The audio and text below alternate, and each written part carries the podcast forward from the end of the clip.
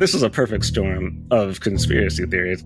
On December fifteenth, twenty seventeen, Canadian billionaires Honey and Barry Sherman were found dead in their mansion. To this day, the case remains unsolved. Counterfeit and uh, copied pharmaceuticals was much more lucrative than heroin, cocaine, and the rest of it. If you live by the sword, you die by the sword. Listen to the no good, terribly kind, wonderful lives and tragic deaths of Barry and Honey Sherman, wherever you get your podcasts. This is a C B C podcast. So we're going to put America first. We're going to make America great again. Again, Iowa, we love you. You are going to, oh, you just go out and buy larger tractors and more land. Don't worry about it. There was bitter cold, power outages, and interrupted campaigns, but little kept Iowans Republicans from joining the caucuses yesterday. And as expected, Donald Trump dominated the first vote for the twenty twenty-four Republican presidential nomination. Chris Walljasper is an audio reporter and producer of the Reuters World News Podcast, also a native Iowan. He's in the state to cover the vote, and he is in Williamsburg, Iowa. Chris, good morning. Good morning. Did anything, aside from the weather, surprise you about what happened yesterday? Uh, well, it should be said that everyone I talked to um, uh, this week uh, uh, was was defensively uh, um, not surprised by the weather. Uh, Iowa is used to harsh conditions, uh, and so um, that was that was not as big of a concern as many thought.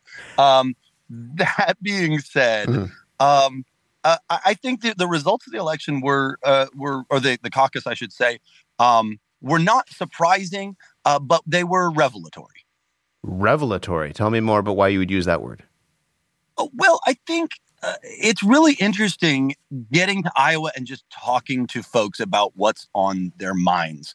Um, Iowa's not a big state, uh, population-wise. It's not an incredibly diverse state, right? Uh, but uh, there's a lot of folks here that uh, are thinking a lot about the economy still, and they're they're thinking about um, the border, and they're they're thinking about a lot of issues that we see in the news, but.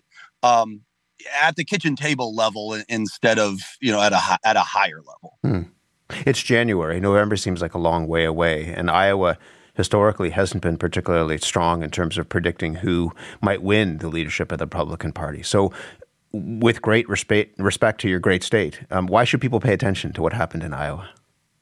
Well, uh, I mean, everyone is talking about how this is the widest margin that anyone's ever won an Iowa caucus, right? thirty points.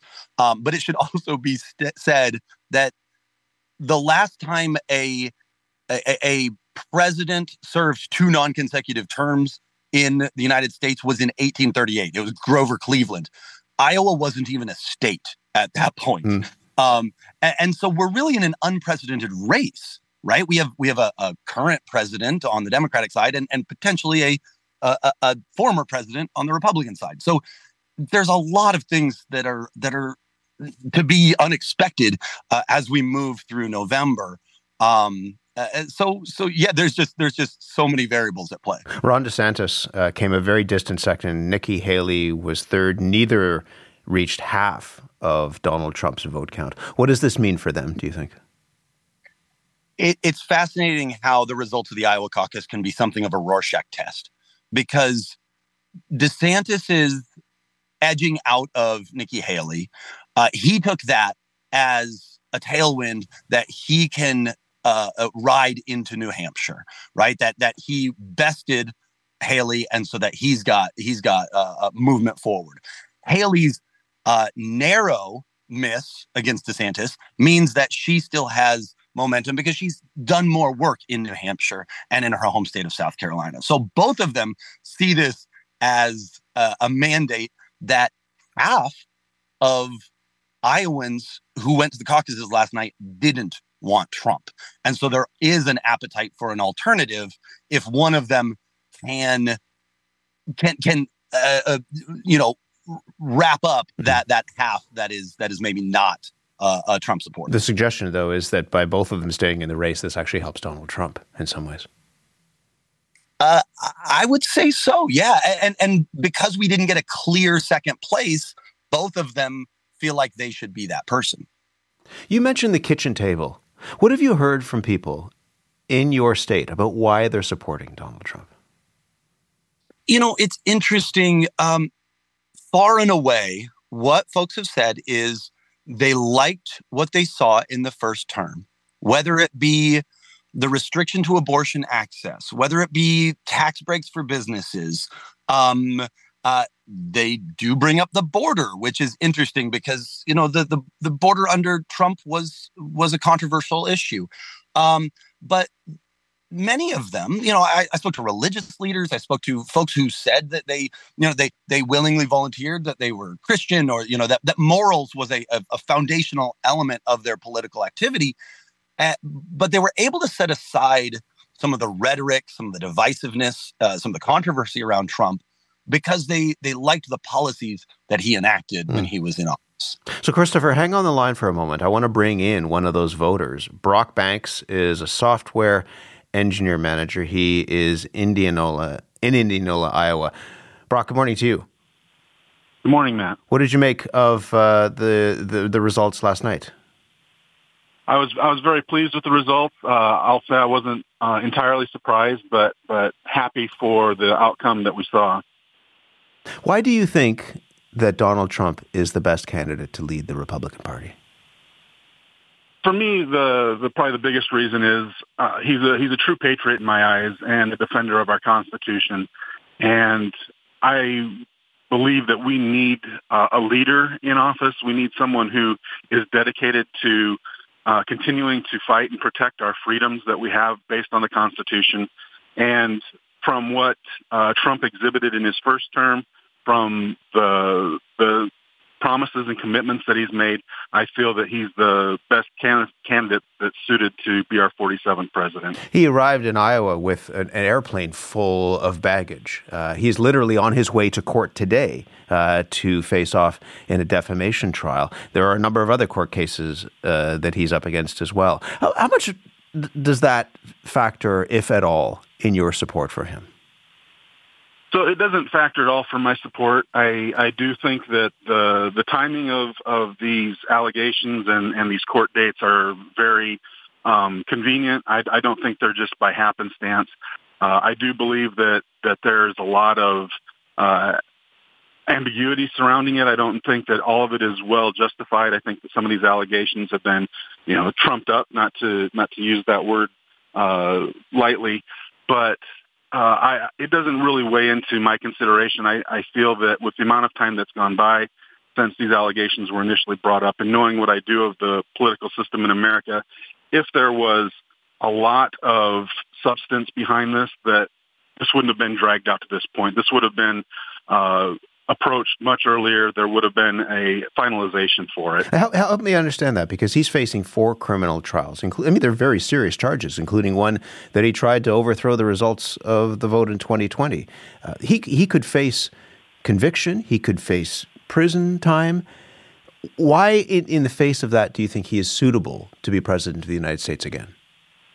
Well, I don't think that there's substantiated evidence that, that he was attempting to overthrow the election results. There's definitely question for the validity of those results, and I think that every American should question that based on, on the facts that were presented and, and some of the um, unexplainable number changes that took place. There's there's no doubt that our uh, election probably wasn't as secured as it could have been. I mean, most people have said so, that. But there are many people who have said that the election was, was the most secure election in the history of the United States.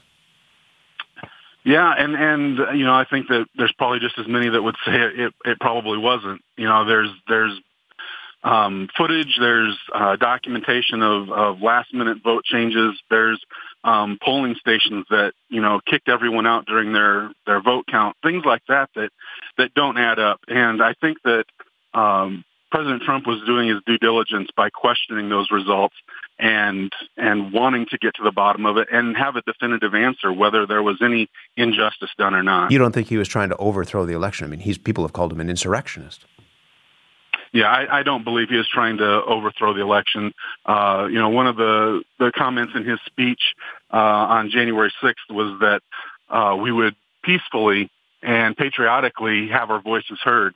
Uh, and to me, that's not the this voice of someone who's trying to overturn the government. Is there anything that could happen or that he could do um, between now and November that would change your mind, that would lead you to think that he's not suitable to be the president of the United States? I mean, sure, there's there's a, a you know a wide variety of, of things that could come in and do that. But, you know, the ultimate thing for me would be if there were things, a stand that he took or things that he did that directly um, went against our Constitution. You know, like I said earlier, my number one reason for supporting him is I believe that he's a, a patriot and that he has uh, the best interest of our nation at heart and that he will defend our Constitution. And that's extremely important to me. And yesterday was a good day for you. Yes. I'm really glad to talk yes, to you. Brock, thank you very much. Thank you, Matt. Brock Banks is a software engineer manager, Trump supporter. He was in Indianola, Iowa. Christopher Walljasper is still with me. He's an audio reporter and producer of the Reuters World News Podcast. Christopher, what do you make of, of, you know, Brock, what do you make of what he said? How representative is what he has said in terms of the voters that you've been speaking with and why they supported Donald Trump? Yeah, yeah. I met Brock uh, on Sunday at, at the Trump rally in Indianola, and um, I think he is uh, fairly representative. Uh, often we see this uh, the kind of caricature of of a Trump supporter with with hats and, and regalia and, and eccentricities, but the, Brock is is you know fairly down the middle uh, uh, in terms of of you know his his thought process and, and beliefs, and and again as as we spoke before. Uh, a bit of a, um, you know, he, he has ideals and he's willing to maybe uh, overlook some of the things that Trump says and, and does that that are uh, divisive and, and vitriolic because of the things that that he's accomplished. And are they at all concerned? I mean, Brock talked about this in, in, in terms of the, the the the criminal trials, the four criminal trials that Donald Trump is facing. Are they at all in the, in the conversations that you've had? Are they at all concerned about his legal issues? When I've brought those issues up to Trump supporters, uh, often they will quickly pivot and use that as a justification.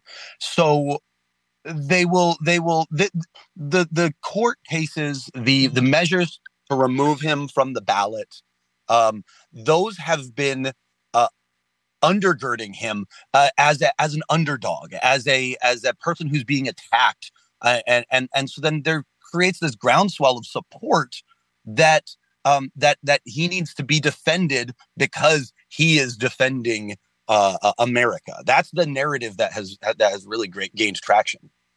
So let me just end by going back to something that we said earlier, which is you're from Iowa. This is the first state to go in this long race.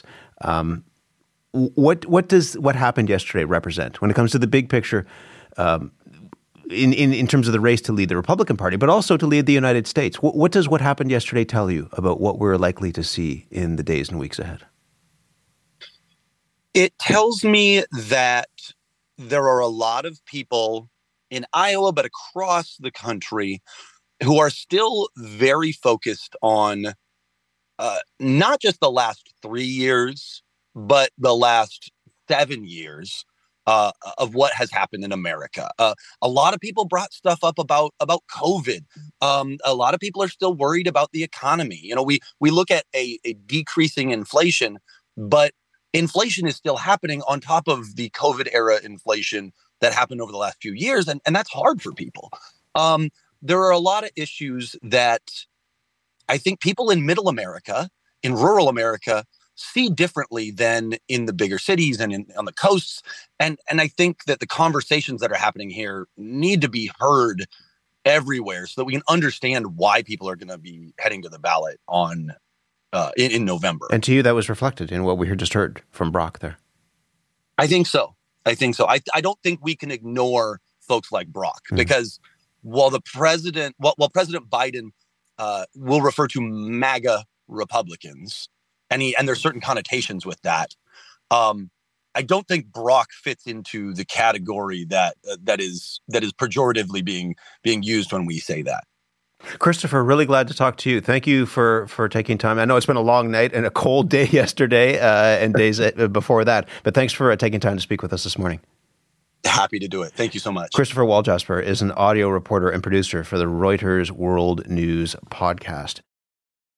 Let's take a journey back to two thousand three. Canadian teen sensation Avril Lavigne was topping the charts and turning the music industry upside down. But what if I told you that the Avril Lavigne we know and love might not be the same Avril? What? Did Avril die? Was she replaced by a doppelganger? I'm Joanne McNally, and I'm doing a deep dive into a notorious internet conspiracy. Who replaced Avril Lavigne? Listen wherever you get your podcasts.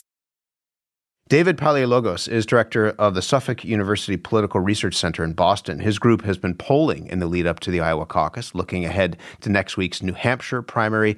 David, good morning to you. Good morning, Matt. What do you make of last night's results? It, I think it was expected. Um, all the polling averages had a thirty-point win. Um, De- Ron DeSantis outperformed his polling numbers. Uh, Nikki Haley had less intensity and a higher negative, and you got what you got. And we're on to New Hampshire. You got what you got, which is a resounding victory for Donald Trump. We just had a conversation about who Donald Trump supporters are now. You have worked on polling around his popularity. What are you learning about who his supporters are ahead of the general election? So his supporters are basically men, Republicans, independent men, and less educated voters. And that's a base that's carried him very far. And, um, you know, he's got an enormous uh, popularity in the country. He's polling in the sixties nationally. Um, you know, he, he was polling in the fifties, Real Clear Politics average in Iowa. We'll see what happens in New Hampshire.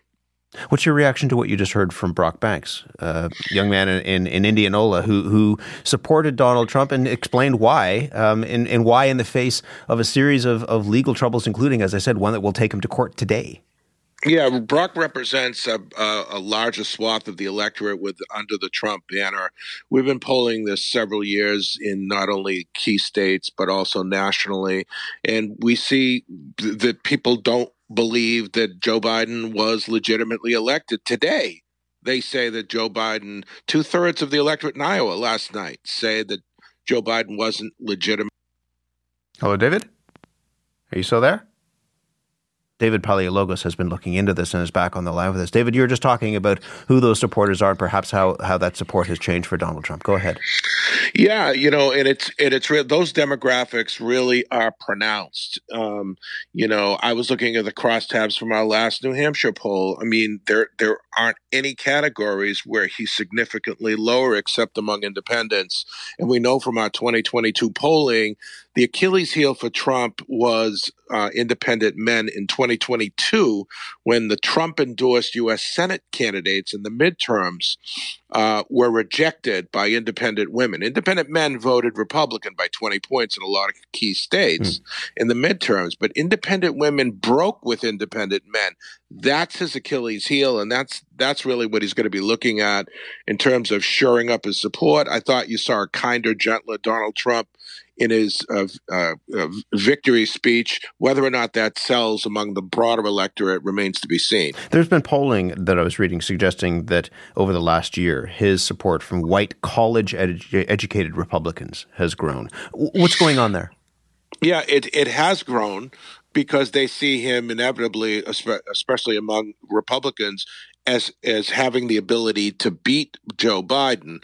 His his his core base is the less educated voter, but you're absolutely right. He's been upticking among Republicans who are college educated because they see him now as viable in the swing states and in the national polling. They didn't a year ago. They thought that, you know, he had a, uh, you know, a noose around his neck and that he would fail in the general election. It still could happen, but at least in the current polling snapshot in time, um, he's uh, Trump is very viable against Joe Biden. And so for those voters, the legal issues that Donald Trump faces, aside from everything else that he has said, Um, and the controversy that, that follows many of the things that he says publicly, those legal issues don't seem to, to be impacting their support? I mean, they're lingering issues because there hasn't been any closure. And as much as individuals may may, may want to say he's guilty, he's guilty, we have a system that says you're innocent until proven guilty, despite what you may think. And so a lot of voters Um, will be in, influenced by conviction, although Trump is already saying he would appeal, um, you know, a, a, any of the decisions, including the civil trial. Where does that leave Ron DeSantis and Nikki Haley? They were in second and third, but well behind Trump. Yeah, it leaves them potentially facing a dull primary season because, uh, and I never thought I'd say that because, you know, conceivably, if Haley or DeSantis had poll, you know, had had had shot into the thirties, would have a lot different, a much different conversation right now. For Nikki Haley, she has to make a, a, a huge stand in New Hampshire. You know, in our last poll, Trump was plus twenty in New Hampshire, but that's that included Chris Christie in the ballot test, along with Vivek Ramaswamy.